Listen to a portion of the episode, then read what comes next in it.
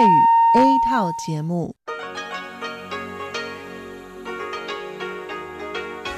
ที่นี่สถานีวิทยุเรดิโอไต้หวันอินเตอร์เนชันแนล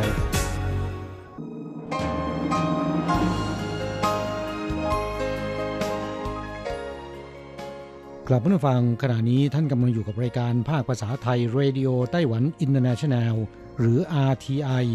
ออกกระจายเสียงจากกรุงไทเปไต้หวันสาธารณรัฐจีน เป็นประจำทุกวันนะครับ นอกจากรับฟังทางเครื่องรับวิทยุได้แล้ว ยังสามารถรับฟังรายการผ่านระบบออนไลน์ได้ที่ thai.rti.org.tw หรือที่ RTI Fanpage นะครับ ขอเชิญติดตามรับฟังรายการของเราได้ ตั้งแต่บัดนี้เป็นต้นไป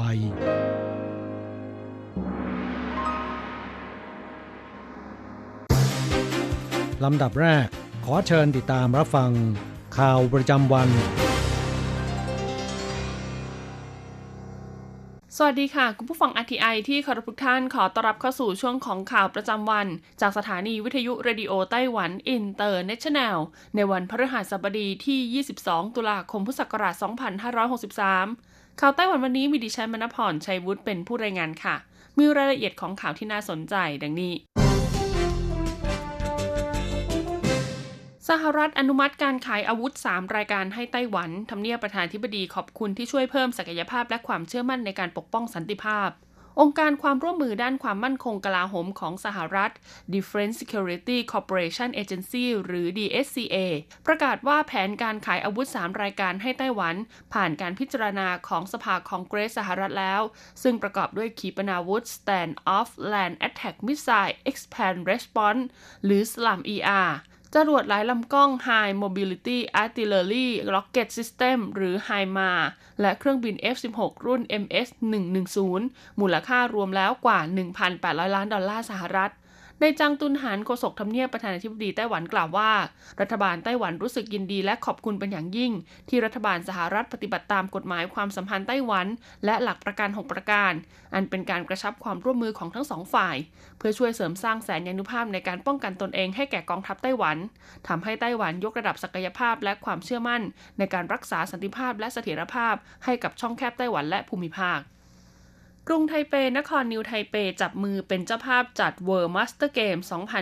2025 วางแผนจัดพิธีเปิดที่ไทเปโดม วันนี้กรุงไทเป นครนิวไทเป จับมือกันถแถลงความสำเร็จของการยื่นขอเป็นเจ้าภาพจัดการแข่งขัน World Master Game 2025 โดยมีคะแนนโหวตชนะกรุงปารีสประเทศฝรั่งเศส กับเมืองเพิร์ธของรัฐเวสเทิร์นประเทศออสเตรเลีย ซึ่งนับว่าเป็นการจัดแข่งขันกีฬาระดับนานาชาติในไต้หวันอีกครั้ง จากที่ก่อนหน้านี้เคยจัดการแข่งขัน World Game 2009 ที่นครเกาสงและกีฬามหาวิทยาลัยโลกฤดูร้อน 2017 ที่กรุงไทเป โดยคาดการณ์ตอนนี้ว่าการแข่งขันจะมีขึ้นระหว่างวันที่ 17 ถึง 30 พฤษภาคม พุทธศักราช 2568 ต้องใช้สนามแข่งขัน 70 แห่งกับสนามฝึกซ้อมอีก 14 แห่ง โดยจะกระจายไปในเขตพื้นที่กรุงไทเป นครนิวไทเป นครเทาหยวน เมืองอีหลัน และเมืองซินจู ส่วนสถานที่จัดพิธีเปิดการแข่งขันคาดว่าจะใช้ไทเปโดม ส่วนพิธีปิดการแข่งขันจะจัดที่หลูโจวบีสปาร์คนครนิวไทเป มีประเภทกีฬาที่จะทำการแข่งขันทั้งหมด 32 รายการ แบ่งเป็นกีฬาบังคับ 18 รายการ กีฬาเลือกเสรี 13 รายการ และกีฬาสาธิต 1 รายการ คาดว่าจะมีนักกีฬาและผู้ติดตามมากกว่า 15,000 คนจาก 110 ประเทศเข้าร่วมการแข่งขัน อันจะนำไปสู่การขับเคลื่อนอุตสาหกรรมการท่องเที่ยวในไต้หวันด้วย ครบรอบ 20 ปีกฎหมายมลพิษทางดินทั่วไต้หวันปรับปรุงดินปนเปื้อนแล้ว 80% ไต้หวันเริ่มบังคับใช้กฎหมายแก้ไขมลพิษทางดินและน้ำใต้ดินมาตั้งแต่ปีคศ2000 จนถึงปีนี้ก็ครบรอบ 20 ปีแล้ว ซึ่งจุดเริ่มต้นของการร่างกฎหมายดังกล่าว เกิดจากเมื่อ 20 ปีที่แล้ว มีการรวบรวมรายงานการตรวจสอบเชิงป้องกัน และเทคโนโลยีเพื่อการปรับปรุงแก้ไขไว้หลายรายการ ที่เป็นความร่วมมือระหว่างทบวงอนุรักษ์สิ่งแวดล้อมไต้หวัน กับกองอนุรักษ์สิ่งแวดล้อมของ 22 เมืองทั่วไต้หวัน จนนำมาสู่ร่างกฎหมายแก้ไขมลพิษทางดินและน้ำใต้ดิน ซึ่งในโอกาสครบรอบ 20 ปีนี้ทางทบวงอนุรักษ์สิ่งแวดล้อมไต้หวัน ก็ได้จัดนิทรรศการชื่อว่า ได้ยินได้เห็นโลกแห่งผืนดินและผืนน้ำของไต้หวันอย่างไม่มีที่สิ้นสุด โดยจัดขึ้นระหว่างวันที่ 21ถึง26 ตุลาคมพุทธศักราช 2563 ณ โกดังหมายเลข 3 ทรงซาน Culture and Creative Park กรุงไทเป เพื่อแสดงให้เห็นถึงการป้องกันมลพิษทางดิน การสำรวจตรวจสอบ และผลสำเร็จ จากการพัฒนาเทคโนโลยีสำหรับนำไปใช้แก้ไขปัญหามลพิษทางดินในไต้หวันตลอดหลายปีที่ผ่านมา นายจ้างจือจิ้ง อธิบดีทบวงอนุรักษ์สิ่งแวดล้อมไต้หวันกล่าวในระหว่างการเข้าร่วมพิธีเปิดงานนิทรรศการว่า จากความพยายามอย่างหนักตลอดหลายปีที่ผ่านมา จนล่าสุดเมื่อสิ้นเดือนกันยายนปีนี้ ทั่วไต้หวันมีการปรับปรุงพื้นที่มลพิษทางดินและน้ำใต้ดินไปแล้วถึง 80%ทั้งนี้พื้นที่เกษตรที่ปนเปื้อนมลพิษทางดิน รวมแล้วอีก 1,186 เฮกตาร์ทั่วประเทศ จะต้องได้รับการปรับปรุงแก้ไขให้เสร็จสมบูรณ์ภายในปีหน้า SMC ไต้หวันเผยผลสำรวจดูโทรทัศน์มากจะทำให้การรู้เท่าทันข้อมูลข่าวสารลดลง s i Media Center หรือ SMC ไต้หวันของมหาวิทยาลัยแห่งชาติไต้หวัน เผยผลสำรวจสื่อกับการรับรู้ข้อมูลข่าวสารด้านวิทยาศาสตร์และเทคโนโลยี ประจำปีคศ2020 พบว่าประชาชนสามารถเข้าถึงข้อมูลข่าวสารแบบสาธารณะ ผ่านช่องทางต่างๆ ประกอบด้วยอินเทอร์เน็ต 58%ทีวี 32%หนังสือพิมพ์ 6.1%นิตยสาร 9.5%และหนังสือ 15.4%เป็นต้นนอกจากนี้ยังพบว่าผู้ตอบแบบสอบถามที่มีอายุน้อย จะใช้อินเทอร์เน็ตเป็นช่องทางหลักในการรับรู้ข้อมูลข่าวสาร และเมื่อมีอายุมากขึ้นก็มีแนวโน้มชอบดูโทรทัศน์เพิ่มขึ้นด้วย สำหรับผลสำรวจกรณีความเชื่อมั่นของข้อมูลข่าวสารพบว่า 32.1%เชื่อว่าไม่มีสื่อใดที่น่าเชื่อถือ 36.2%เชื่อถือสื่อโทรทัศน์ 20.3%เชื่อถือสื่ออินเทอร์เน็ต และ 5.9%เชื่อถือสื่อหนังสือพิมพ์ ซึ่งจะเห็นได้ว่าแม้ผู้คนจะคุ้นเคยกับการรับข้อมูลจากอินเทอร์เน็ต แต่ก็ยังคงเชื่อถือข้อมูลข่าวสารที่นำเสนอผ่านสื่อโทรทัศน์มากกว่า ด้านผลสำรวจเกี่ยวกับการตรวจสอบข้อเท็จจริงของข้อมูลข่าวสารที่ได้รับนั้น พบว่าประชาชน 32.8%ทำการตรวจสอบบ่อย 27.3%ทำการตรวจสอบบางครั้ง 16.7%ไม่ค่อยทำการตรวจสอบ และอีก 22.6%ไม่ทำการตรวจสอบเลย ดังนั้นในยุคที่การสื่อสารรวดเร็วฉับไว ประชาชนไต้หวันจึงพบเจอกับข่าวปลอมหรือข้อมูลเท็จอยู่บ่อยครั้ง ส่งผลให้แนวโน้มการตรวจสอบข้อมูลเพิ่มขึ้น แต่ก็จำเป็นต้องมีการจัดตั้งหน่วยงานที่เชี่ยวชาญขึ้นมา เพื่อนำเสนอข้อมูลที่ถูกต้องให้ปรากฏบนสื่ออินเทอร์เน็ต และเพื่อเปิดโอกาสให้ประชาชนได้เข้าถึงข้อเท็จจริง ซักถามข้อสงสัย และส่งเสริมความสามารถในการตีความข้อมูลข่าวสารต่าง ๆ ให้กับประชาชนมากยิ่งขึ้น กรมอุตุเตือนวันนี้ 7 พื้นที่ยังมีฝนตกหนัก อุณหภูมิจะลดลงทั่วไต้หวัน กรมอุตุนิยมวิทยาไต้หวันเผยว่าวันนี้พื้นที่ภาคเหนือ ภาคตะวันออกภาคใต้ และบริเวณภูเขาในเขตภาคกลาง จะยังคงมีฝนตกถึงฝนตกหนัก โดยเฉพาะเมืองจีหลง กรุงไทเป นครนิวไทเป อีหลันฮวาเหลียน ไถตง และผิงตง คาดว่าปริมาณไอ้น้ำในอากาศจะเริ่มลดลงในวันที่ 23 ตุลาคม ซึ่งก็ทำให้ปริมาณฝนลดลงไปด้วย แต่อาจจะไม่ได้ลดลงอย่างรวดเร็ว ดังนั้นบางพื้นที่ก็อาจจะยังเจอฝนตกปะปลาย โดยคาดว่าหากพายุไต้ฝุ่นโซเดล เคลื่อนตัวออกห่างจากไต้หวันไปมากขึ้น ปริมาณฝนก็จะลดลงอย่างชัดเจน อีกทั้งตั้งแต่วันที่ 23 ตุลาคม อิทธิพลของลมมรสุมตะวันออกเฉียงเหนือกำลังแรง ซึ่งมีปริมาณไอ้น้ำน้อย จะเริ่มส่งผลกระทบต่อไต้หวันทำให้ตั้งแต่วันที่ 24 ถึง 28 ตุลาคม สภาพภูมิอากาศทั่วไต้หวันส่วนใหญ่จะมีเมฆมาก ไปจนถึงท้องฟ้าปลอดโปร่งอาจมีเพียงภาคตะวันออกและพื้นที่ภูเขาในเขตกรุงไทเปเท่านั้นที่มีฝนตกปรับปลาย ด้านอุณหภูมิวันนี้ช่วงเช้าทุกพื้นที่มีอากาศหนาวเย็น นครเกาชงและเมืองผิงตงมีอุณหภูมิต่ำกว่า 25 องศาเซลเซียส พื้นที่อื่นๆ จะมีอุณหภูมิประมาณ 21-23 องศาเซลเซียส ช่วงกลางวันภาคเหนือจะมีอุณหภูมิประมาณ 24-25 องศาเซลเซียสฮวาเหลียนไถตงประมาณ 27-29 องศาเซลเซียส ภาคกลางกับภาคใต้ประมาณ 30 องศาเซลเซียส จากนั้นในวันที่ 13 ถึง 25 ตุลาคม คาดว่าอุณหภูมิจะเริ่มลดลงอีก โดยเฉพาะพื้นที่ภาคกลางขึ้นมาจนถึงภาคเหนือ อาจมีอุณหภูมิต่ำสุดอยู่ที่ประมาณ 19 องศาเซลเซียส อากาศจะค่อยกลับมาอบอุ่นอีกครั้งในวันที่ 26 ตุลาคมนี้งานเทศกาลสวนดอกไม้นานาชาตินครไทจง เปิดฉาก 14 พฤศจิกายนนี้ ปีนี้ถือเป็นโอกาสครบรอบ 10 ปีของการจัดงานเทศกาลสวนดอกไม้นานาชาตินครไถจง ไถจง International Flower Carpet Festival ดังนั้นจึงได้นำเอาภาพยนตร์การ์ตูนชื่อดังเรื่องอลิสในดินแดนมหัศจรรย์ มาเป็นธีมหลักของการจัดงานปีนี้ โดยใช้ชื่อว่าอลิสผจญภัยในดินแดนแห่งดอกไม้ Alice Adventure in Flowerland มีส่วนจัดแสดงหลักคือซุ้มดอกไม้รูปราชินีไพ่ความสูง 10 เมตร ที่กำลังเผชิญหน้ากับอลิส ซึ่งตรงนี้ยังมีการติดตั้งจุดปล่อยละอองน้ำด้วย ส่วนบริเวณอื่นก็จะมีซุ้มดอกไม้รูปตัวการ์ตูนกระต่ายขาวถือนาฬิกา ตัวการ์ตูนนอนหัวหมอ บรรยากาศงานเลี้ยงน้ำชาและอื่น ๆ ที่เต็มไปด้วยความงดงามของดอกไม้หลากสีหลายสายพันธุ์ โดยงานนี้จะมีขึ้นระหว่างวันที่ 14 พฤศจิกายน ถึง 6 ธันวาคม พุทธศักราช 2563 เวลา 8 นาฬิกา 30 นาที ถึงเวลา 16 นาฬิกา 30 นาที บริเวณเขตซินเซอร์ นครไถจง ประชาชนที่สนใจสามารถเข้าร่วมชมงานได้ฟรี โดยไม่ต้องเสียค่าบัตรผ่านประตูจจบการรายงานข่าวไต้หวัน ต่อไปขอเชิญท่านรับฟังข่าวต่างประเทศและข่าวประเทศไทย สวัสดีค่ะ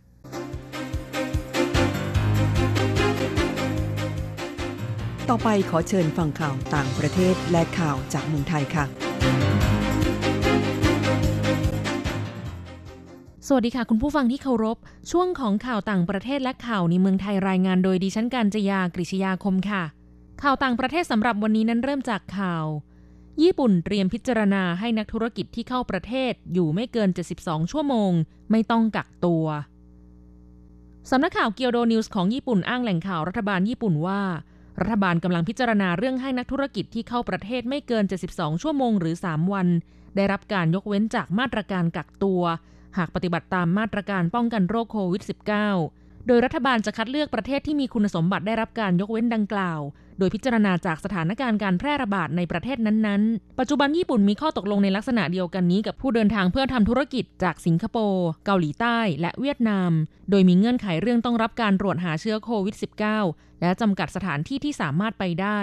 และจะนำเงื่อนไขเหล่านี้มาใช้กับระบบที่จะขยายให้กว้างขวางขึ้น ต่อไปขอเชิญคุณผู้ฟังรับฟังข่าวในเมืองไทยค่ะ ประเทศไทยยกเลิกประกาศสถานการณ์ฉุกเฉินร้ายแรงในกรุงเทพมหานคร เว็บไซต์ราชกิจจานุเบกษาเผยประกาศเรื่อง ยกเลิกประกาศสถานการณ์ฉุกเฉินที่มีความร้ายแรงในเขตท้องที่กรุงเทพมหานคร ประกาศข้อกำหนดและคำสั่งที่เกี่ยวข้อง โดยมีรายละเอียดดังนี้ ตามที่ได้มีประกาศสถานการณ์ฉุกเฉินที่มีความร้ายแรง ในเขตท้องที่กรุงเทพมหานคร ลงวันที่ 15 ตุลาคม 2563 และประกาศสถานการณ์ฉุกเฉินที่มีความร้ายแรง ในเขตท้องที่กรุงเทพมหานคร ฉบับที่ 2 ลงวันที่ 16 ตุลาคม 2563 เพื่อใช้มาตรการเร่งด่วนตามพระราชกำหนดการบริหารราชการในสถานการณ์ฉุกเฉิน พุทธศักราช 2548 เข้าระงับยับยั้งการกระทำอันกระทบต่อสถาบันพระมหากษัตริย์ ควบคุมและแก้ไขความปั่นป่วนวุ่นวาย ซึ่งนำไปสู่ความไม่สงบเรียบร้อยในเขตพื้นที่ประกาศสถานการณ์ฉุกเฉินที่มีความร้ายแรง จนถึงวันที่ 13 พฤศจิกายน 2563 นั้นโดยที่ปรากฏว่าปัจจุบันเหตุการณ์ร้ายแรงอันเป็นเหตุให้มีการประกาศสถานการณ์ฉุกเฉินที่มีความร้ายแรง ได้คลี่คลายความรุนแรงและยุติลง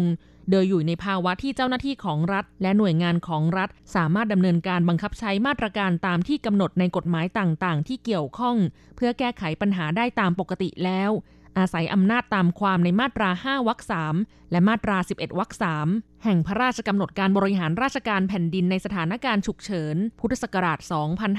2548 นายกรัฐมนตรีจึงออกประกาศไว้ดังต่อไปนี้ ข้อ 1 ให้ยกเลิกประกาศสถานการณ์ฉุกเฉินที่มีความร้ายแรงในเขตท้องที่กรุงเทพมหานคร ลงวันที่ 15 ตุลาคม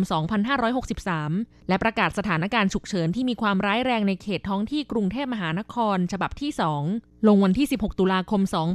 2563 ข้อ 2 บรรดาข้อกำหนดประกาศและคำสั่งที่ออกตามพระราชกำหนดการบริหารราชการแผ่นดินในสถานการณ์ฉุกเฉิน พุทธศักราช 2548 อันเนื่องจากได้มีประกาศสถานการณ์ฉุกเฉินที่มีความร้ายแรงในเขตท้องที่กรุงเทพมหานคร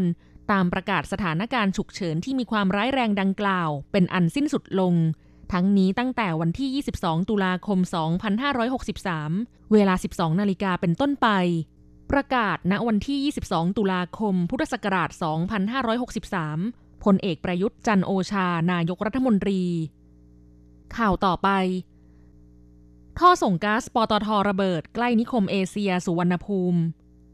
เมื่อวันที่ 22 ตุลาคม เกิดเหตุท่อส่งก๊าซปตทระเบิด และเกิดเพลิงไหม้รุนแรง ใกล้นิคมอุตสาหกรรมเอเชียสุวรรณภูมิ ตำบลเปรงอำเภอบางบ่อ จังหวัดสมุทรปราการ โดยในที่เกิดเหตุพบเปลวเพลิงกำลังลุกไหม้อย่างรุนแรง และมองเห็นได้จากระยะไกล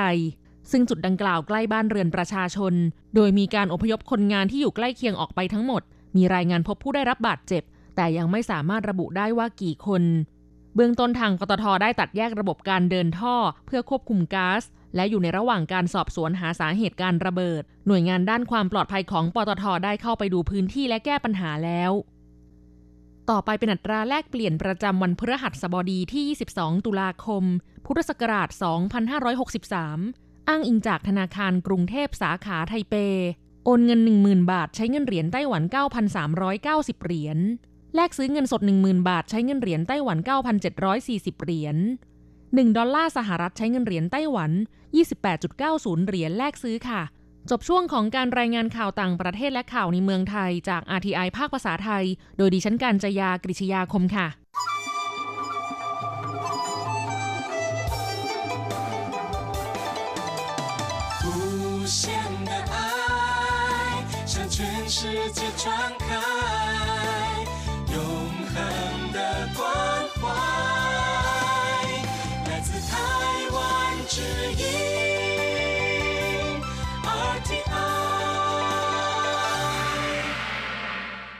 ครับคุณครับขณะนี้คุณกำลังติดตามรับฟังรายการภาคภาษาไทยจากสถานีวิทยุ RTI ซึ่งส่งกระจายเสียงจากกรุงไทเป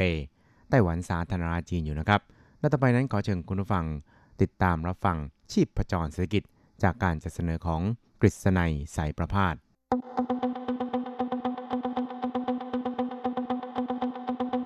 กิจก้าวไกลประชาสุขสันต์จับชีพประจรเศรษฐกิจสู่บันไดแห่งความผาสุก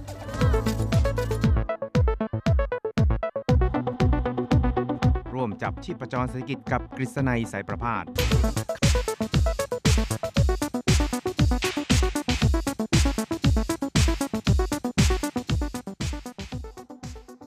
สวัสดีครับคุณผู้ฟังที่รักและเคารพทุกท่านครับ ผมกฤษณัยสารพาดก็กลับมาพบกับคุณผู้ฟังอีกครั้งหนึ่งครับ ในช่วงเวลาของชีพประจรเศรษฐกิจนะครับ ซึ่งก็จะพบกับคุณผู้ฟังเป็นประจำทุกสัปดาห์ครับ ในค่ำวันพฤหัสแล้วก็เช้าวันศุกร์3ครั้งด้วยกันครับ ก็จะนำเอาเรื่องราวความเคลื่อนไหว ที่น่าสนใจทางด้านเศรษฐกิจในไต้หวัน ในช่วงที่ผ่านมามาเล่าสู่ให้กับคุณผู้ฟังได้รับฟังกันนะครับ ครับสำหรับเรื่องแรกที่เราจะมาคุยกันนะครับก็เป็นเรื่องราวเกี่ยวกับการกระชับความสัมพันธ์ทางด้านเศรษฐกิจ ระหว่างไต้หวันกับสหรัฐนะครับ ซึ่งสัปดาห์ที่ผ่านมานั้น ก็มีการจัดกิจกรรมใหญ่นะครับ นั่นก็คือกิจกรรมวันโอกาสทางธุรกิจสหรัฐในไต้หวันนะครับ ซึ่งก็ปรากฏว่ามีผู้ประกอบการจากสหรัฐเนี่ยเดินทางมาร่วมงานนะครับ แล้วก็มีรัฐมนตรีช่วยว่าการกระทรวงพาณิชย์ของสหรัฐเนี่ยก็ ร่วมกล่าวเปิดงานด้วยนะครับ ก็คือนายโจเซฟเซมเซมซ่านะครับ แล้วก็ยังมีผู้ว่าการมลรัฐอีกหลายมลรัฐของสหรัฐเนี่ยนะครับเข้ามาร่วมงานในคราวนี้นะครับ ซึ่งก็เรียกได้ว่าเป็นคณะผู้แทนการค้าที่มีระดับที่ค่อนข้างสูงนะครับ ที่สุดในรอบ 9 ปีก็ว่าได้เลยทีเดียวนะครับ โดยในส่วนของไต้หวันนั้นก็มีนายหวังจื้อฟังนะครับ ประธาน สมาคมพัฒนาความสัมพันธ์ทางการค้าระหว่างประเทศหรือไตตราของไต้หวันนี่นะครับ เป็นผู้จัดงานในคราวนี้แล้วก็ถือได้ว่ามีบทบาทสำคัญนะครับในการผลักดันการปฏิสัมพันธ์ทางการค้าและเศรษฐกิจระหว่างไต้หวันกับทุกประเทศนะครับ ซึ่งนายหวังจื้อฟังนั้นก็บอกครับบอกว่าจากการสังเกตนะครับของการจัด การประชุมในคราวนี้นะครับ ก็จะเห็นได้ว่าความสัมพันธ์ระหว่างไต้หวันกับสหรัฐนั้น ก็เพิ่มอุณหภูมิสูงขึ้นทุกขณะนะครับ แล้วก็ในปีนี้เนี่ยก็เรียกได้ว่ามีภาวะของโควิด -19 เข้ามาเกี่ยวข้องด้วยนะครับ แต่ว่าการส่งออกของไต้หวันไปสหรัฐนี่นะครับ ก็ยังคงเติบโตขึ้นแบบสวนกระแสก็ว่าได้ครับ ซึ่งก็ถือได้ว่าเป็นนิมิตหมายอันดีนะครับ แล้วก็เป็นการ พัฒนาความสัมพันธ์ทางการค้าที่เป็นความร่วมมือแล้วก็เป็นการอำนวยประโยชน์ซึ่งกันและกันนะครับ ก็เป็นสิ่งที่ไต้หวันกับสหรัฐนั้นต่างก็ยินดีที่จะเห็นสภาพการดังนี้ดาวเหล่านี้นะครับครับแล้วก็ในวันดังกล่าวนี่นะครับก็ถือได้ว่าเป็นการประชุมวันโอกาสทางธุรกิจสหรัฐประจำปี 2020 ซึ่งก็จะจัดให้มีขึ้นเป็นประจำทุกปีนะครับ มีผู้ประกอบการ จากไต้หวันเนี่ยนะครับ170 ราย แล้วก็ผู้ประกอบการจากสหรัฐเนี่ย20 รายเข้าร่วมงานดังกล่าวนะครับ แล้วก็สิ่งที่น่าจะติดตามนะครับ นั่นก็คือในปีนี้นอกจากจะมีผู้แทนของสหรัฐนะครับ ก็คือเป็นตัวแทนรัฐบาลสหรัฐแล้วก็มีสถานะเป็นทูตของสหรัฐประจำไต้หวันเนี่ยเข้าร่วมงานแล้วเนี่ยนะครับ ก็ยังมีรัฐมนตรีช่วยว่าการกระทรวงพาณิชย์ของสหรัฐนี่นะครับเข้าร่วมด้วยแล้วก็ยังมีผู้ช่วยรัฐมนตรีอีก ตลอดไปจนถึงผู้ว่าการมลรัฐอีก 30 มลรัฐเนี่ยเข้าร่วมการประชุมนี้โดยการจัดเป็นทำเป็นคลิปวิดีโอนะครับเข้ามาร่วมงานในคราวนี้ก็กล่าวได้ว่าเป็นเจ้าหน้าที่ระดับที่สูงที่สุดในรอบ 9 ปีของสหรัฐที่มาร่วมงานนี้นะครับ ทั้งนี้นี่นะครับ นายโจเซฟเซมซ่านี่นะครับก็ได้กล่าวในการเปิดประชุมในคราวนี้นะครับว่า We continue to experience the globalization of technology and the digital ecosystem. The United States is ครับเขาก็บอกเขาบอกว่าในช่วงขณะที่ทั่วโลกเนี่ยกำลังเข้าสู่กระแสของเทคโนโลยีดิจิทัลแล้วนี่นะครับ สหรัฐเองเนี่ยนะครับก็รู้สึกยินดีเป็นอย่างยิ่งครับที่มีหุ้นส่วนที่น่าเชื่อถือได้อย่างไต้หวันนะครับที่มีการเติบโตอย่างรวดเร็ว ท่ามกลาง กระแสที่เป็นอยู่ในขณะนี้ของทั่วโลกครับ ส่วนทางด้านนายหวังจือฟังนะครับ ประธานไต่ต้าของไต้หวันนั้นก็บอกว่า ปีนี้นะครับสหรัฐนั้นก็ได้เพิ่มกำลังแล้วก็เพิ่มความเข้มข้นให้กับการเข้าร่วมงานในคราวนี้เนี่ย มากกว่าทุกๆปีที่ผ่านมานะครับ แล้วก็ความสัมพันธ์ระหว่างกันเนี่ยก็เพิ่มอุณหภูมิสูงขึ้น โดยเฉพาะอย่างยิ่งในแง่ของความสัมพันธ์ทางด้านเศรษฐกิจการค้านั้น ก็เจาะลึกลงไปอีกระดับหนึ่งนะครับ โดยในหวังนั้นก็บอกว่า今年我们对美国的出口来讲呢，我们对美国的资通讯电子产品、机械产品、运动用品出口都大幅的成长。เขาก็ก็บอกว่าปีนี้เนี่ยนะครับการส่งออกของไต้หวันไปยังสหรัฐนั้นไม่ว่าจะเป็น อุปกรณ์ทางด้าน IC ICT นะครับหรือว่า IT ต่างๆนะครับตลอดไปจนถึงเครื่องจักรกล แล้วก็อุปกรณ์ที่เกี่ยวข้องกับทางด้านการกีฬาเนี่ยก็มีการเติบโตไปอย่างมากเลยทีเดียวนะครับ แล้วก็ภายใต้สถานการณ์ของโควิด -19 ทั่วโลกเนี่ยนะครับที่เศรษฐกิจทั่วโลกเนี่ยอยู่ในภาวะตกต่ำนะครับ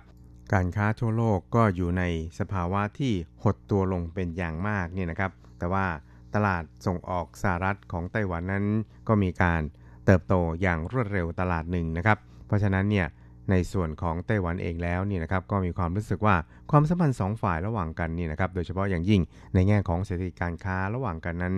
ก็ตั้งอยู่บนพื้นฐานของความร่วมมือของภาคการผลิต แล้วก็การอำนวยประโยชน์ซึ่งกันและกัน ซึ่งก็คิดว่าทั้งสองฝ่ายนั้นก็ยินดีที่จะได้เห็นสภาพการเช่นนี้เกิดขึ้นนะครับ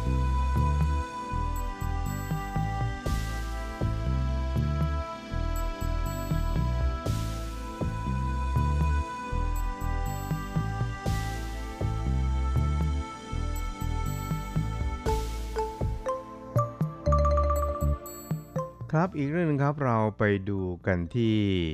ประเด็นเกี่ยวกับพิษโควิด -19 นะครับ ซึ่งในช่วงที่ผ่านมานั้น ก็ปรากฏว่าพิษโควิด -19 เนี่ยนะครับ มันก็ทำให้ผู้คนเนี่ยก็ตกงานกันไปตามๆกันนะครับ แล้วก็ยังส่งผลต่อการปรับขึ้นเงินเดือนของบรรดาลูกจ้างด้วยนะครับ เพราะฉะนั้นเนี่ยจากการสำรวจเนี่ยก็พบว่ามีลูกจ้างกว่า 95%นะครับ ตอนนี้เนี่ยก็ คิดอยากจะมาเป็นเท่าแก่เองแล้วนะครับ ซึ่งก็เรียกได้ว่าเป็นสัดส่วนที่สูงที่สุดในรอบ 9 ปีเลยทีเดียวนะครับ ครับจากการสำรวจของธนาคารทรัพยากรมนุษย์นี่นะครับ ก็ระบุนะครับบอกว่าในช่วงที่ผ่านมาได้มีการสำรวจความคิดเห็นของคนทำงานนะครับ โดยมีการแบ่งเพศแบ่งวัยนะครับ ปรากฏว่ามีอยู่สูงถึงร้อยละ95 ของมนุษย์เงินเดือนนี่นะครับ บอกว่า มีความคิดที่อยากจะออกมาเป็นเท่าแก่เองแล้วนะครับ ซึ่งก็ถือว่าเป็นตัวเลขที่สูงที่สุดในรอบ 9 ปีเลยทีเดียวครับครับ โดยในส่วนของธนาคารทรัพยากรมนุษย์ yes 123นี่นะครับ ซึ่งก็เป็นเว็บไซต์หางานนี่นะครับ ได้รับแบบสอบถามกลับคืนมานี่นะครับ 2,436 ฉบับครับ ซึ่งก็พบว่ามีอยู่สูงถึง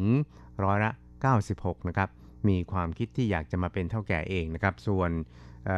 บุคคลที่อยู่ในวัยกลางคนเนี่ยก็มีสูงถึง 95%ครับ เพราะฉะนั้นเนี่ยก็อาจจะกล่าวได้ว่าตอนนี้เนี่ยนะครับบรรดามนุษย์เงินเดือนทั้งหลายเนี่ยไม่ว่าจะมีอายุเท่าไหร่นี่นะครับ ต่างก็มีความต้องการที่จะออกมาเป็นเท่าแก่เองก็คือประกอบธุรกิจเป็นของตนเอง เพราะฉะนั้นเนี่ยก็อาจจะกล่าวได้ว่าพิษโควิดที่ทำให้ไม่มีการปรับค่าจ้าง ไม่มีการปรับเงินเดือนเลยนี่นะครับ มันก็ส่งผล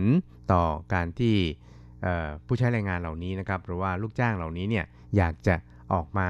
ประกอบกิจการเป็นของตัวเองครับนี่ก็ตามนี่นะครับ ก็พบว่าการสำรวจนี้ก็เป็นเพียงแค่ความฝันของบรรดาลูกจ้างนะครับ เพราะว่ามีอยู่จำนวนไม่มากครับที่ทำให้ความฝันของตัวเองเป็นจริงนะครับ ซึ่งการสำรวจนี้ก็พบว่ามีอยู่เพียงร้อยละ34 เท่านั้นที่ได้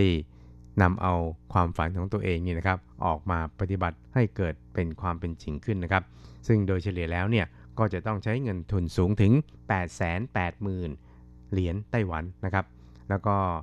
กิจการที่เรียกว่าเป็นกิจการยอดฮิตของบรรดา ผู้ที่ต้องการมาเป็นเท่าแก่เองเนี่ยนะครับ ก็เรียกได้ว่าเป็นกิจการที่ไม่ต้องการใช้เทคนิคอะไรมากมายนักนะครับ ก็ประกอบไปด้วย กิจการที่เกี่ยวข้องกับ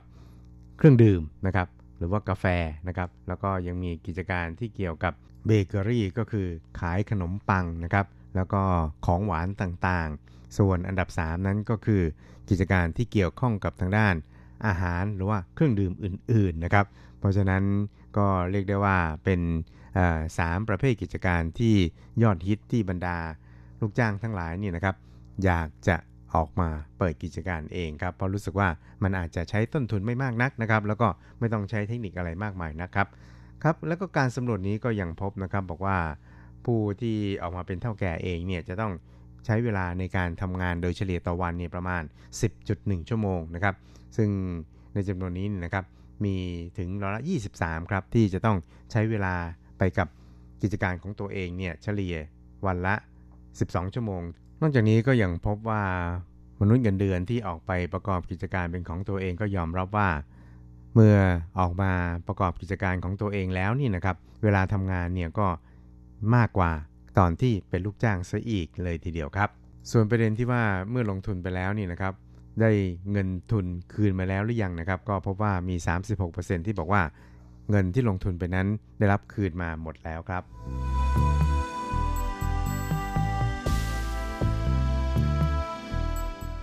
สุดท้ายครับเราไปดูกันที่ IMF กันบ้างครับ IMF นั้นก็ได้ระบุนะครับบอกว่าอัตราการเจริญเติบโตทางเศรษฐกิจของทั่วโลกในปี 2020 ก็คือปีนี้นี่นะครับ เรียกว่าจะไม่มีประเทศใดเลยที่อยู่ในแดนบวกยกเว้นจีนนะครับ ซึ่งในส่วนของไต้หวันเองเนี่ยนะครับ ก็ถูก IMF ประเมินนะครับบอกว่า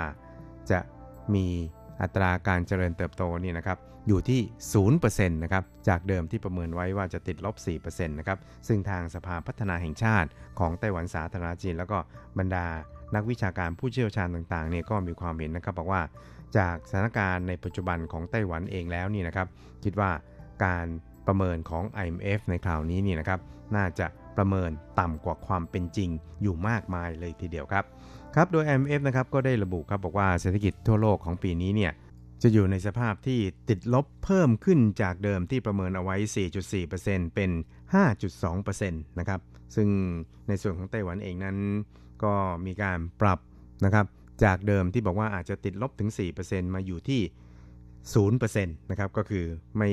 ได้มีการเติบโตหรือว่าติดลบแต่อย่างใดครับ แล้วก็เป็นหนึ่งเดียวในบรรดาสี่เสือแห่งเอเชียนะครับที่ IMF นั้นมีการปรับตัวเลขประมาณการเหล่านี้นะครับ ซึ่งถึงแม้ว่าจะอยู่ในสภาพเเป็นศูนย์นะครับ แต่ว่าในด้านความเป็นจริงแล้วนี่นะครับ อย่างในกงหมิงซิน ประธาน สภาพัฒนาแห่งชาติของไต้หวันนั้นก็บอกว่าไต้หวันนั้นนอกจากจะประสบความสำเร็จในการต่อต้านหรือว่าป้องกันการระบาดของโควิด -19 แล้วนี่นะครับ รัฐบาลเองนั้นก็ได้มีการเสนอมาตรการกระตุ้นเยียวยาเศรษฐกิจเนี่ยมากมายนะครับ ก็สามารถที่จะรักษา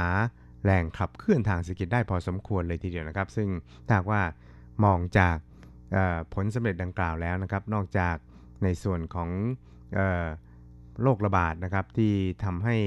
เศรษฐกิจแบบเศรษฐกิจที่อยู่บ้านนะครับ ก็คืออยู่กับบ้านก็คือการสั่งของมากินการสั่งซื้อทางอินเทอร์เน็ตอะไรตำนานนี้นะครับ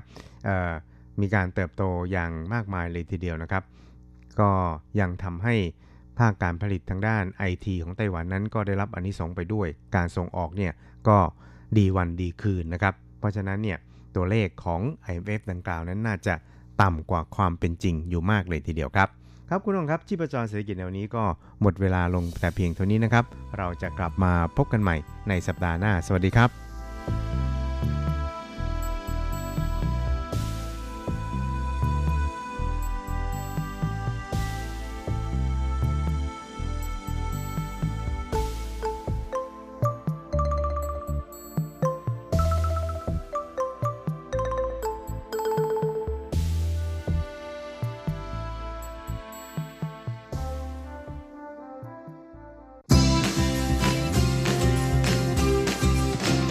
ข่าวเด็ดกีฬามัน รู้ลึกฉับไว ไม่ว่าที่ไหนในโลกกว้างกับทีระยางและเจาะลึกกีฬาโลก สวัสดีครับคุณฟังทุกท่านผมธีระยางพร้อมด้วยเจาะลึกกีฬาโลกประจำสัปดาห์นี้ก็กลับมาพบกับคุณฟังอีกแล้ว เช่นเคยเป็นประจำพร้อมข่าวกีฬาเด็ด ๆ มัน ๆ จากทั่วโลก และสำหรับช่วงแรกของรายการในวันนี้เราก็มาดูกันที่การแข่งขันกีฬาแบดมินตันกันดีกว่านะกับรายการเดนิสาเดนมาร์กโอเพน2020 ซึ่งเป็นทัวร์นาเมนต์ในระดับเวิลด์ทัวร์750 ชิงเงินรางวัลรวม 750,000 เหรียญสหรัฐ หรือประมาณ 23.25 ล้านบาท ที่แข่งขันกันที่เมืองโอเดนเซ่ของประเทศเดนมาร์ก โดยหนึ่งเดียวจากไต้หวันที่ไปร่วมลงแข่งในครั้งนี้นะก็คือเสี่ยวโจวหรือโจเทียนเฉิงแบดชายเดี่ยวมือสองของโลกคนปัจจุบันโดยหลังจากที่ในรอบ 8 คนสุดท้ายนั้นเขาสามารถเฉือนเอาชนะคิดามบี้สีกัน นักแบดมือหนึ่งของอินเดียมาได้แบบวุดวิดนะฮะสเกมต่อหนึ่งชนิดที่ว่าเป็นฝ่ายตามคู่แข่งก่อนด้วย โดยในรอบรองชนะเลิศนั้นโจเทนเฉิงนะก็ต้องลงสนาม พบกับคู่ปรับคนสำคัญเลยนะนั่นก็คือ มือวางอันดับ 3 ของโลกคนปัจจุบันชาวเดนมาร์กนะอันเดรสแอนทอนเซนโดยคู่นี้เคยเจอกันมาแล้วทั้งหมด 8 ครั้งด้วยกันนะเป็นฝ่ายของโจเทนเฉิงที่สถิติดีกว่านะขี่อยู่พอสมควรทีเดียวเพราะว่าเขาเอาชนะไปได้ถึง 7 ครั้ง แล้วก็แพ้เพียงแค่ครั้งเดียวนะรวมไปจนถึงล่าสุดที่เจอกันนั้นก็คือในรายการสุดท้าย ก่อนที่จะหยุด การแข่งขันชั่วคราวนะก็คือ All England ที่ประเทศอังกฤษนะเมื่อเดือนมีนาคมที่ผ่านมาคู่นี้ก็เจอกันในรอบรองเหมือนกันนะโดยในครั้งนั้นเนี่ยก็เป็นโจเลนเฉิงนะฮะที่เป็นฝ่ายคว้าชัยชนะมาครองได้นะแต่ว่าก็เนื่องจากแอนทอนเซนนั้นได้รับบาดเจ็บนะต้องขอถอนตัวนะหลังจากที่ เพิ่งจะแข่งเกมแรกกันได้ไม่นานนะตอนนั้นโจเทนเฉิงนำอยู่ 17 ต่อ 14 แต่ว่าโจเทนเฉิงก็ไปไม่ถึงดวงดาวนะเพราะว่าเขาต้องพ่ายแพ้ต่อวิกเตอร์แอ็กเซลเซนในรอบชิง และการมาพบกันครั้งนี้ก็เป็นอะไรที่ยังคงค่อนข้างคู่คี่แล้วก็สูสีเหมือนเคยนะฮะลาเป็นฝ้าของโจเดนเฉิงที่ มีโอกาสได้เป็นฝ่ายทำคะแนนนำให้คู่แข่งไล่มาตลอดนะแต่ว่าในช่วงกลางๆเกมนั้นก็ปรากฏว่าเขามีการ challenge นะฮะมาฮอกอายพลาดถึง 2 ครั้งเลยทีเดียวนะฮะสุดท้ายก็เลยเสียเกมแรกไปก่อนด้วยสกอร์ 17 ต่อ 21นะฮะพอถึงเกมที่2อะแอนทอนเซนนั้นก็ยังคงเล่นได้ดีกว่านะเป็นฝ่ายที่ กลับมาคุมเกมได้ ก่อนจะออกนำห่างตั้งแต่ช่วงเริ่มต้นเกมถึง 10 ต่อ4นะฮะและหลังจากที่แต้มไล่ตามมาที่ 8 ต่อ 12 แล้วนั้นโจเทียนเฉิงนะก็ปรากฏว่าเกิดได้รับบาดเจ็บนะฮะมีรอยแผลที่นิ้วก้อยนะฮะของของมือขวา ซึ่งก็เห็นเป็นเลือดไหลออกมาเลยทีเดียวนะฮะดังนั้นต้องหยุดพักเพื่อรักษาอาการบาด เจ็บ ลากลับมาลงแข่งใหม่ก็ปรากฏว่าน่าจะเป็นอาการบาดเจ็บนั้นไม่ดีขึ้นนะยังคงเล่นได้อย่างไม่เต็มที่ก็เลย แพ้ไปอีกนะในเกมที่ 2 ด้วยสกอร์21 ต่อ 25นะฮะสุดท้ายโจเทนเฉิงก็เลยมาได้เพียงแค่รอบรองชนะเลิศ โดยครั้งล่าสุดที่เขาสามารถทะลุเข้าถึงรอบชิงของทัวร์นาเมนต์นี้นะก็ต้องย้อนกลับไปถึงปี 2018 นู่นเลย แล้วก็เป็นอะไรที่น่าเสียดายไม่น้อยทีเดียวเมื่อจริง ๆ รายการนี้โจเทนเฉิงนั้นเขาค่อนข้างจะลุ้นแล้วก็หวังมากเลยทีเดียวนะ เพราะว่าคู่ปรับคนสำคัญเลยที่ปราบเขามาตลอดอย่างเคนโตะโมโมตะนั้นมือหนึ่งของโลกคนปัจจุบันชาวญี่ปุ่นนะฮะก็ไม่ได้มาร่วมลงแข่งด้วยนะแหมจริง ๆ ก็น่าเสียดายทีเดียว ส่วนสำหรับในการแข่งขันรอบชิงชนะเลิศนั้นนะฮะมาอังเดรสแอนทอนเซนนั้นก็ ชนะโจเทนเฉิงเข้าไปเจอกับราสมูสเกมเก้มืออันดับ7ของรายการที่เป็นวาระ17ของโลกจากเดนมาร์กเหมือนกันนะฮะก็ปรากฏว่าแอนทอนเซนนั้นก็เอาชนะไปได้ 2 ต่อ 1 เกมนะด้วยสกอร์ 18 ต่อ 21 21 ต่อ 19 และ 21 ต่อ 12ส่วนสำหรับการแข่งขันในประเภทหญิงเดี่ยวนั้นก็เป็นอะไรที่สนุกทีเดียวนะฮะสำหรับ รอบชิงนะฮะโดยเป็นการพบกันระหว่างโนซุมิโอกุฮาระเมืออันดับ 2 ของรายการละเป็นมือ 4 ของโลกสาวญี่ปุ่นนะฮะพบกับคาโรลินามารินมืออันดับ 3 ของรายการที่ปัจจุบันเป็นมืออันดับ 6 ของโลกจากสเปนนะคู่นี้เจอกันมาแล้วทั้งหมด 15 ครั้งมารินทำได้ดีกว่านะเป็นฝ่ายที่เอาชนะไปได้ถึง 8 ครั้ง และครั้งสุดท้ายที่เจอกันก็คือในรายการอินโดนีเซียมาสเตอร์เมื่อต้นปีที่ผ่านมานะฮะมารินเอาชนะไปได้ทั้ง 2 เกมนะฮะโดยสกอร์28-13 และ 21 ต่อ 15 คู่นี้โอกุฮาระก็เลยอยากที่จะแก้มือเต็มที่เลยนะโดยเริ่มต้นอย่างคู่ขี้สูสีกันทีเดียวนะฮะเสมอกันก่อน 2-2 จากนั้นสาวญี่ปุ่นนะก็เร่งทำคะแนนแซงและขึ้นนำขึ้นแท่นไปที่ครึ่งแรกก่อนนะที่ 11 ต่อ 8 ส่วนครึ่งเกมหลังนั้นก็ยังสูสีนะฮะแต้มาเสมอกันอีกที่ 13 ต่อ 13 ด้านโอกุฮาระนั้นเล่นเกมรับได้ดีกว่านะฮะอาศัยการชิงจังหวะนะแล้วก็ทำแต้มขึ้นนำมารินได้ที่ 17 ต่อ 15นะแต่ว่ามารินเองนั้นก็ใช้เกมเร็วของตัวเองนะมาไล่ตามมาตีเสมอได้สำเร็จก่อนที่โอกุฮาระจะเร่งเครื่องในช่วงโค้งสุดท้าย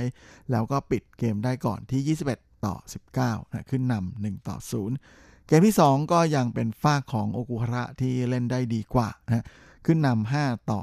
3ละเธอก็ยังคงนำไปอีกที่ 8ต่อ 5 มารินพยายามเร่งทำคะแนนนะแล้วก็ไล่ตีตื้นจนมาออกนำพลิกกลับมานำที่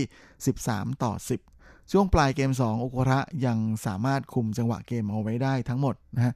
พร้อมทั้งทำคะแนนไล่หนีห่างไปเรื่อยๆนะฮะแล้วก็ห่างเป็นถึง 19 ต่อ 14 นะฮะและเป็นโอกุฮาระที่ปิดเกมที่ 2 ไปได้อีก โดยสกอร์ 21 ต่อ 17 นะโดยใช้เวลาในการแข่งขัน 56 นาทีนะก็เป็นนอนว่าสาวเจ้านะสามารถคว้าแชมป์ไปได้สำเร็จนะพร้อมกับรับเงินรางวัลไป 52,500 เหรียญสหรัฐ หรือประมาณ 1.62 ล้านบาท ในขณะที่รองแชมป์มารินนั้นก็ได้ไป 25,500 เหรียญสหรัฐ หรือประมาณ 790,000 กว่าบาท ส่วนผลการแข่งขันของคุณอื่นที่น่าสนใจนะก็มีหญิงคู่ยุกิฟุกุชิมะกับไซยากะฮิโรตะคู่อันดับหนึ่งของรายการปัจจุบันเป็นมือสองของโลกนะฮะก็มาจากญี่ปุ่นนั่นก็เอาชนะเพื่อนร่วมชาตินะก็คือมายุมัตสึโมโตะกับวากานะนากาฮาระ คู่อันดับ 2 ของรายการอันดับ 3 ของโลกไป 2 ต่อ 1 เกม ด้านชายคู่นั้นก็เป็นมาคัสเอลิสกับคริสแลงกริดคู่อันดับ 5 ของรายการ เป็นอันดับ 22 โลกจากอังกฤษนะเอาชนะคู่ดูโอจากรัสเซียก็คือวลาดิเมียร์อีวานอฟ กับอีวานโซโซนอฟนะฮะคู่อันดับ 7 ของรายการ ที่เป็นอันดับ 24 ของโลกไป 2 ต่อ 1 เกมเหมือนกันนะ20 ต่อ 22 21 ต่อ 17 และ 21 ต่อ 18 ด้านคู่ผสมนั้นก็เป็นมาร์คแลมฟรุตที่จับคู่กับอิสซาเบลเฮิร์ทริก คู่อันดับ 4 ของรายการเป็นอันดับ 17 ของโลกจากเยอรมนีนะฮะเอาชนะคริสกับกาเบียลแอดคอกคู่อันดับ 3 ของรายการที่เป็นอันดับ 3 ของโลกจากอังกฤษไป 2 ต่อ 1 เกม เช่นเดียวกัน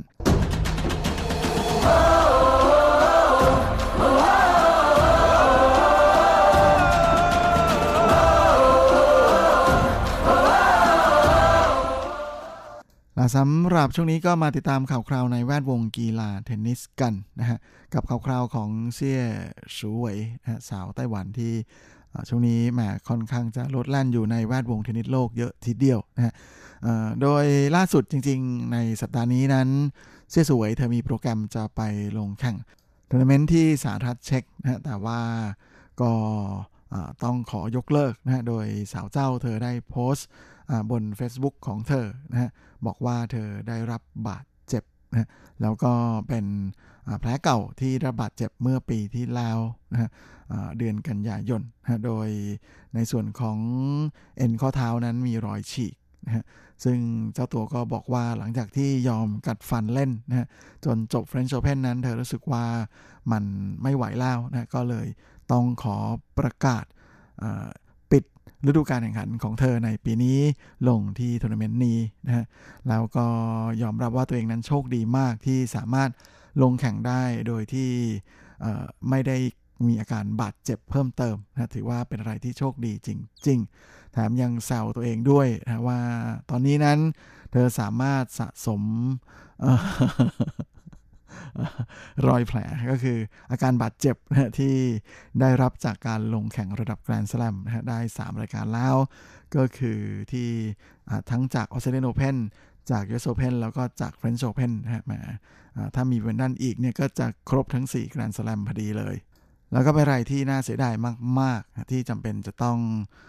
ปิดฤดูกาลแข่งขันของตัวเองไปก่อนนะก็คงจะเอาไว้กลับมาลุ้นใหม่ครั้ง ปีหน้าก็แล้วกัน แหมยังไงก็ขอให้อย่าไปสะสมอาการบาดเจ็บจากวิมเบิลดันเลยนะครับ โดยล่าสุดนั้นอันดับโลกของเชสวยนะในประเภทเดี่ยวอยู่อันดับที่ 63นะในขณะที่ประเภทคู่นั้นเธออยู่อันดับหนึ่งของโลกนะฮะแล้วก็ในปีนี้เนี่ยเธอลงแข่งในประเภทคู่ผลงานดีมากเลยนะ เธอจับคู่กับบาร์โบราสไตรโควาสาวเช็กนะฮะสามารถคว้า ถ้วยรางวัลมาครองได้ถึง 4 ใบนะในขณะที่การแข่งขันในระดับแกรนด์สแลมอย่างออสเตรเลียโอเพนนั้น ก็ทะลุเข้าถึงรอบชิงเลยนะได้รองชนะเลิศ ส่วนเฟนช์โอเพนล่าสุดที่เพิ่งจบไปนั้นก็จบแค่ 16 คู่สุดท้ายเท่านั้น โดยเธอไม่ได้ไปลงแข่ง US Open แ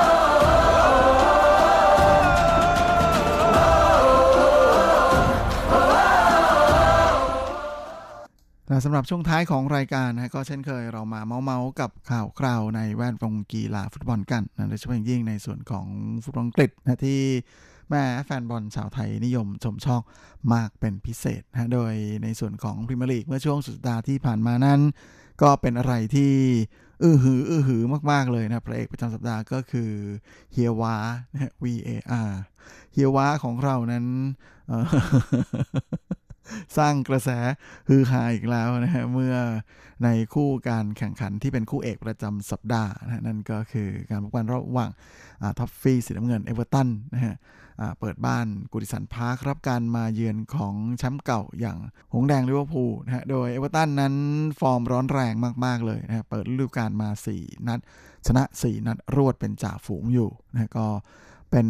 โอกาสที่มีไม่มากนักนะฮะที่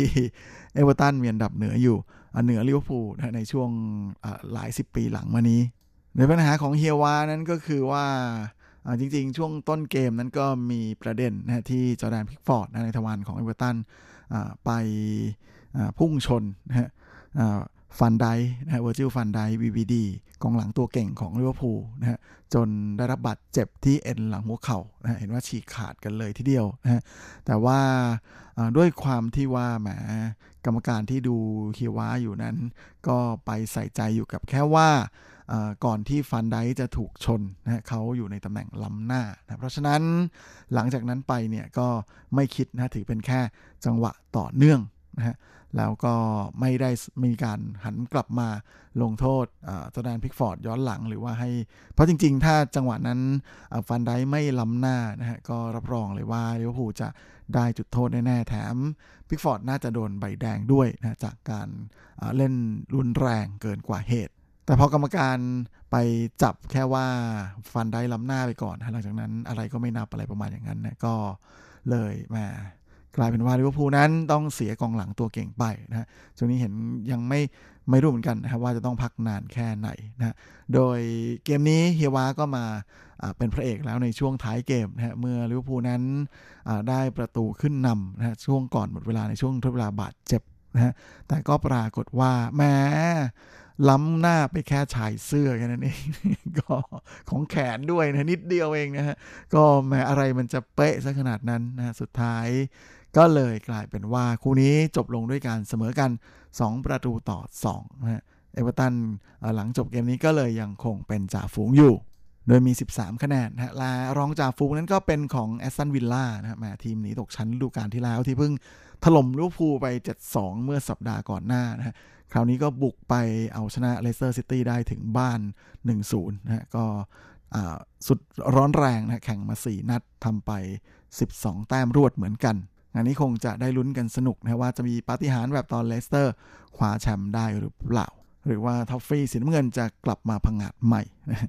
ลาเวลาของรายการหมดลงแล้วคงจะต้องลากันไปตรงนี้เลย ขอให้ทุกท่านโชคดีมีความสุขสุขภาพแข็งแรงกันถ้วนหน้าเฮงๆและสวัสดีครับ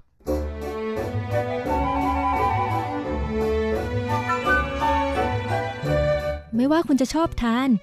คุณจะชอบทำหรือคุณจะชอบชิม หมุนมาฟังที่นี่ เรามีความอร่อย พร้อมเสิร์ฟให้คุณทุกสัปดาห์กับรายการ เลาะรั้วครัวไต้หวันดำเนินรายการโดยดีเจยุ้ยมณพรชัยวุฒิ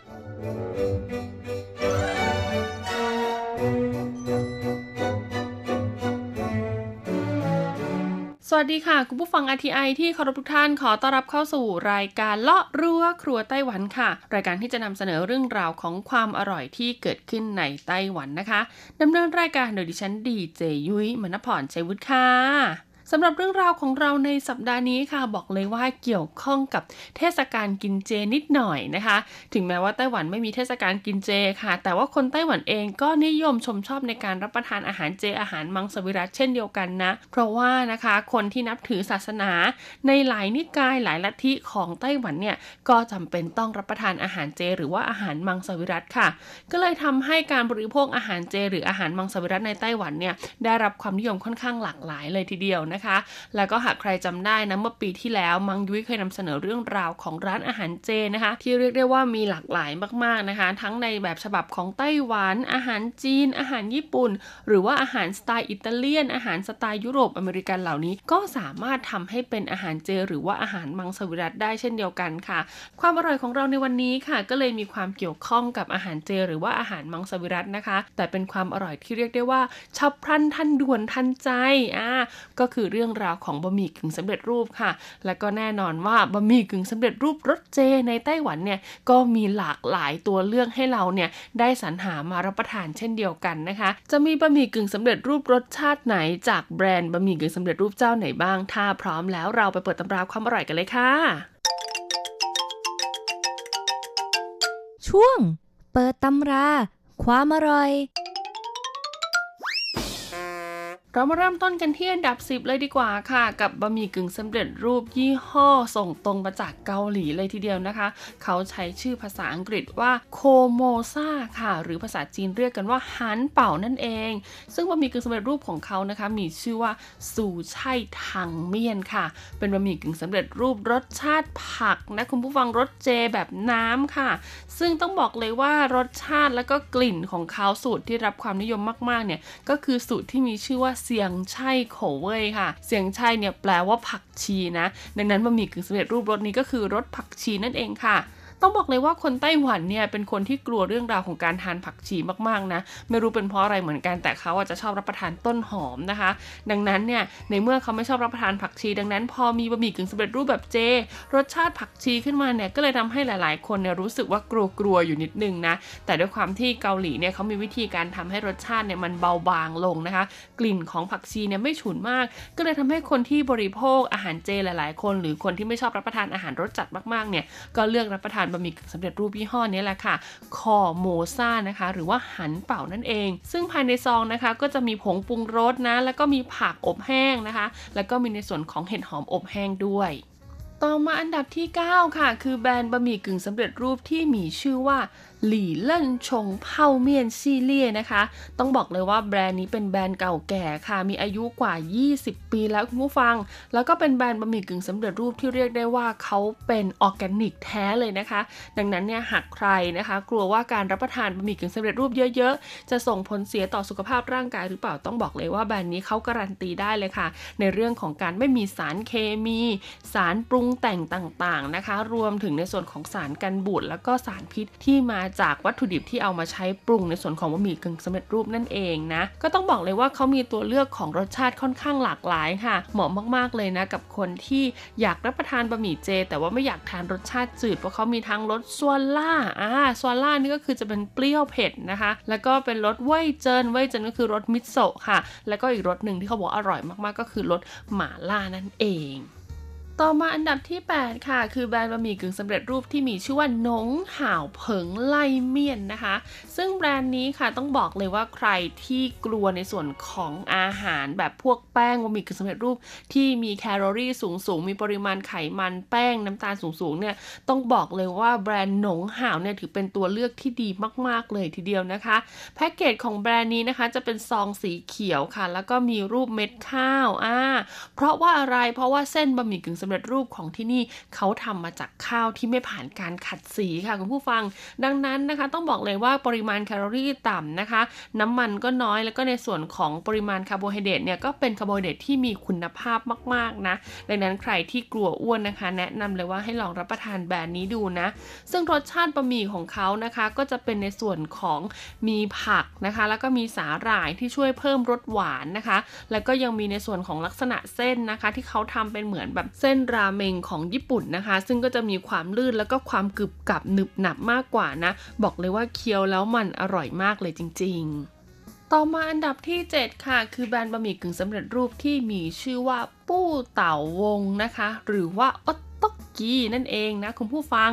ซึ่งต้องบอกเลยละค่ะว่าออตโตกีเนี่ยเขาทำบะหมี่กึ่งสำเร็จรูปรสชาติผักหรือว่ารสเจด้วยนะคะ แล้วเขาก็จะมีสัญลักษณ์วีแกนนะติดอยู่หน้าซองเลยซองเขาเนี่ยเป็นสีเขียวนะคะ ภาษาจีนเขาก็จะเรียกว่าซูช่ลาเมียนของแบรนด์ออตตกเกเนี่ยแหละค่ะ ซึ่งแบรนด์นี้นะต้องบอกเลยว่าบะหมี่กึ่งสำเร็จรูปของเขาที่เป็นรสชาติปกติที่มีเนื้อสัตว์นะคะ เป็นส่วนประกอบเนี่ยก็อร่อยแล้วก็ชื่อดังมาก ๆอยู่แล้วนะ ไม่ว่าจะเป็นบะหมี่ในสไตล์ของจีนราเมียนนะคะหรือว่าจะเป็นบะหมี่ที่มีการใส่ชีสลงไปอันนี้ก็คืออร่อยมาก ดังนั้นพอเขามาทำเป็นบะหมี่กึ่งสำเร็จรูปในสไตล์เจนเนี่ยก็ต้องบอกเลยว่าวัตถุดิบของเขาก็ไม่ธรรมดาค่ะ เพราะว่าเขาเอาผัก 10 ชนิดนะคุณผู้ฟังมาต้ม แล้วก็ทำเป็นผงปรุงรสค่ะ ซึ่งนะคะต้องบอกเลยว่าในห่อของเขาเนี่ยนะก็จะมีเส้นใช่ไหมซึ่งเป็นเส้นที่อร่อยในสไตล์เกาหลีอยู่แล้วค่ะ แล้วก็ผงปรุงรสของเขาเนี่ยต้องบอกเลยว่ากลมกล่อมแล้วก็เข้มข้นมากๆนะเขาบอกว่าหากเราเติมเห็ดหอม เติมกระหล่ำปลีนะคะ หรือว่าผักใบเขียวอื่นๆ รวมถึงใส่ไข่ลงไปนิดหน่อยเนี่ย ก็จะช่วยเพิ่มคุณค่าทางโภชนาการให้กับบะหมี่กึ่งสำเร็จรูปจานนี้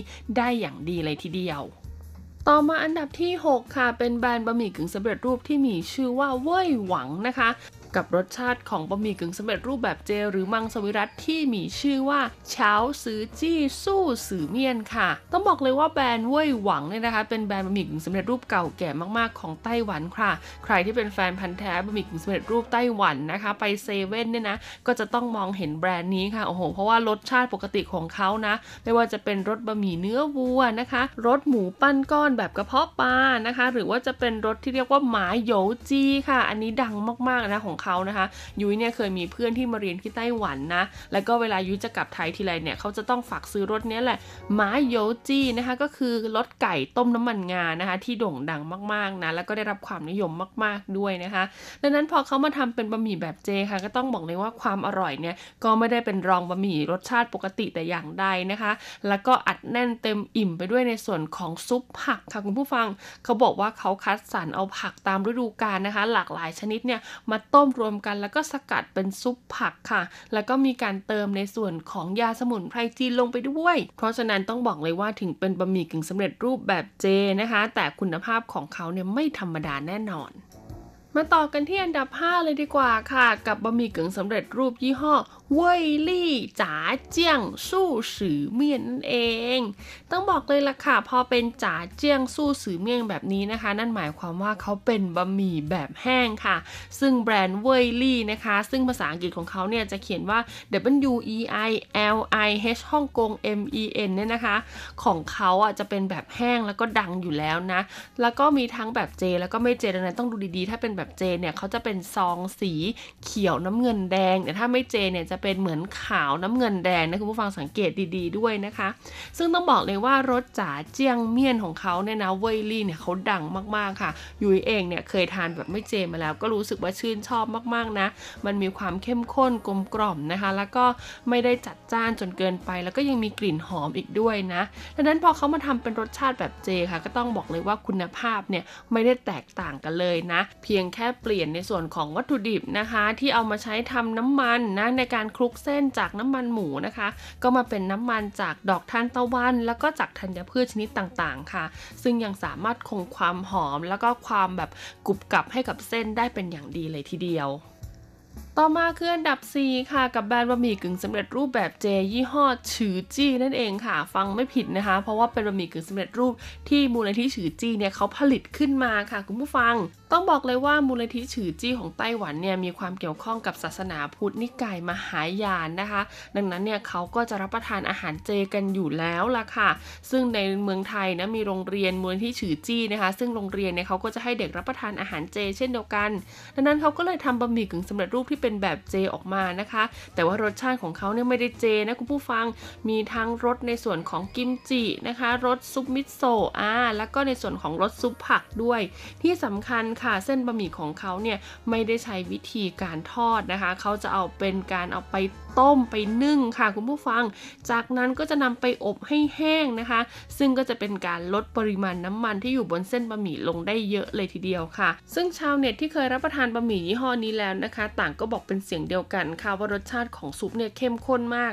ที่สำคัญเส้นของบะหมี่เนี่ยก็มีขนาดเล็กกว่าปกตินะคะ แล้วก็ทานได้แบบคล่องคอเลยทีเดียวนะ ดังนั้นใครที่สนใจแล้วก็สามารถไปหาซื้อมาลองชิมกันได้นะคะ ซองของเขาเนี่ยจะเป็นสีขาวเหลืองนะ อีกอย่างนะคะใครที่อุดหนุนบะหมี่ฉือจี้เนี่ยยังถือเป็นการทำบุญไปในตัวอีกด้วย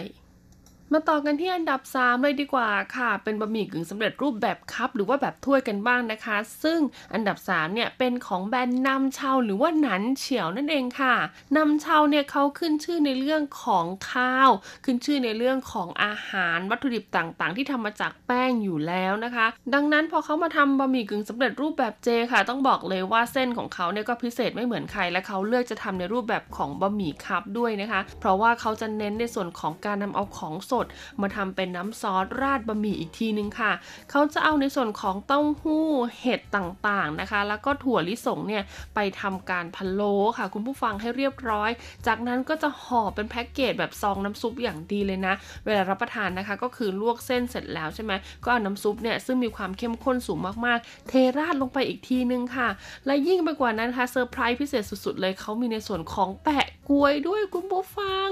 ใครที่ชื่นชอบการรับประทานแปะกล้วยนะคะ บอกเลยว่าพลาดไม่ได้นะ ถ้วยหนึ่งราคาไม่แพงเลยที่สำคัญได้รับประทานแปะกล้วยด้วย ไม่มีอะไรดีไปกว่านี้อีกแล้วล่ะค่ะมาต่อกันที่อันดับ 2 เลยดีกว่าค่ะ กับบะหมี่สำเร็จรูปยี่ห้อเวลี่อีกแล้วนะคะ เมื่อกี้เวลี่เป็นแบบแห้งใช่ไหมตอนนี้เข้ามาเป็นแบบน้ำบ้างค่ะ รสชาติหมาล่าคุณผู้ฟังแต่เป็นเจนะคะ เขาชื่อว่าสู้เพียวเซียงนั่นเอง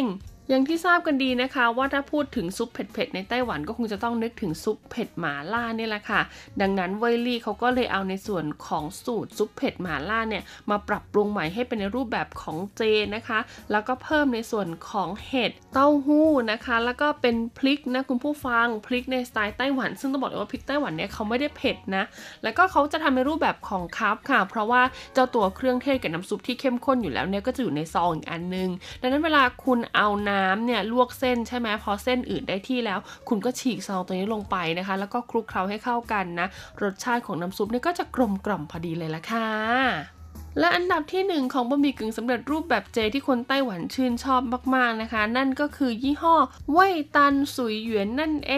ง ต้องบอกเลยละค่ะว่าบะหมี่กึ่งสำเร็จรูปยี่ห้อเว่ยตันเนี่ยเขาขึ้นชื่อในเรื่องของคุณภาพนะคะ แล้วก็ความคุ้มค่าอยู่แล้วนะ ดังนั้นพอมาทำเป็นรสชาติเจค่ะ ก็ต้องบอกเลยว่าไม่เป็นสองรองใครอย่างแน่นอน ซึ่งน้ำซุปของเขาค่ะรสชาติแรกเลยก็คือซุปปักกุเตนะคะ แล้วก็เป็นรสน้ำซุปเหมือนกระเพาะปลาเหนียวเหนียวนะคะ ดังนั้นใครที่ชอบรับประทานในส่วนของรสชาติซุปบะหมี่กึ่งสำเร็จรูปที่เข้มข้นนิดนึงนะเขาก็จะเลือกรับประทานนี่แหละค่ะ เว่ยตันนี่แหละนะ ซึ่งถึงแม้ว่าบางคนนะคะ เขาจะไม่ได้รับประทานเจค่ะ แต่ด้วยความที่รสชาติของซุปเว่ยตันเนี่ยเข้มข้นแล้วก็แตกต่างจากบะหมี่กึ่งสำเร็จรูปทั่วไป ก็เลยทำให้ผู้บริโภคจำนวนไม่น้อยในไต้หวันเนี่ยเลือกรับประทานบะหมี่กึ่งสำเร็จรูปของเว่ยตันค่ะ แล้วก็คว้าอันดับหนึ่งมาได้นั่นเอง เป็นไงกันบ้างคะกับเรื่องราวของ 10 แบรนด์บะหมี่กึ่งสำเร็จรูปแบบเจ หรือแบบมังสวิรัตที่ได้รับความนิยมมากๆ ในไต้หวันนะคะ ใครที่นึกภาพตามไม่ออกไม่เป็นไรค่ะ ไปดูย้อนหลังกันได้บนเว็บไซต์ของ RTI นะคะ มีทั้งภาพและเสียงให้ได้รับฟังกันอย่างแน่นอนเลยทีเดียว ใครที่อยู่ในไต้หวันก็อย่าลืมนะคะ ไปลองซื้อมาหาชิมกันดู ไม่แน่เราอาจจะได้เมนูเด็ด ๆ ในช่วงสิ้นเดือนใหม่ ๆ เป็นบะหมี่กึ่งสำเร็จรูปแบบเจก็ได้ค่ะสำหรับวันนี้หมดเวลาแล้วพบกันใหม่สัปดาห์หน้า สวัสดีค่ะ อ้างว้างเพียงใดเมื่อไม่มีเธอ ทุกคืน ได้แต่ภาวนาให้เธอ ทบทวนใจตัวเอง ให้พบความจริงว่าเธอรักใคร และกลับมามาอยู่ตรง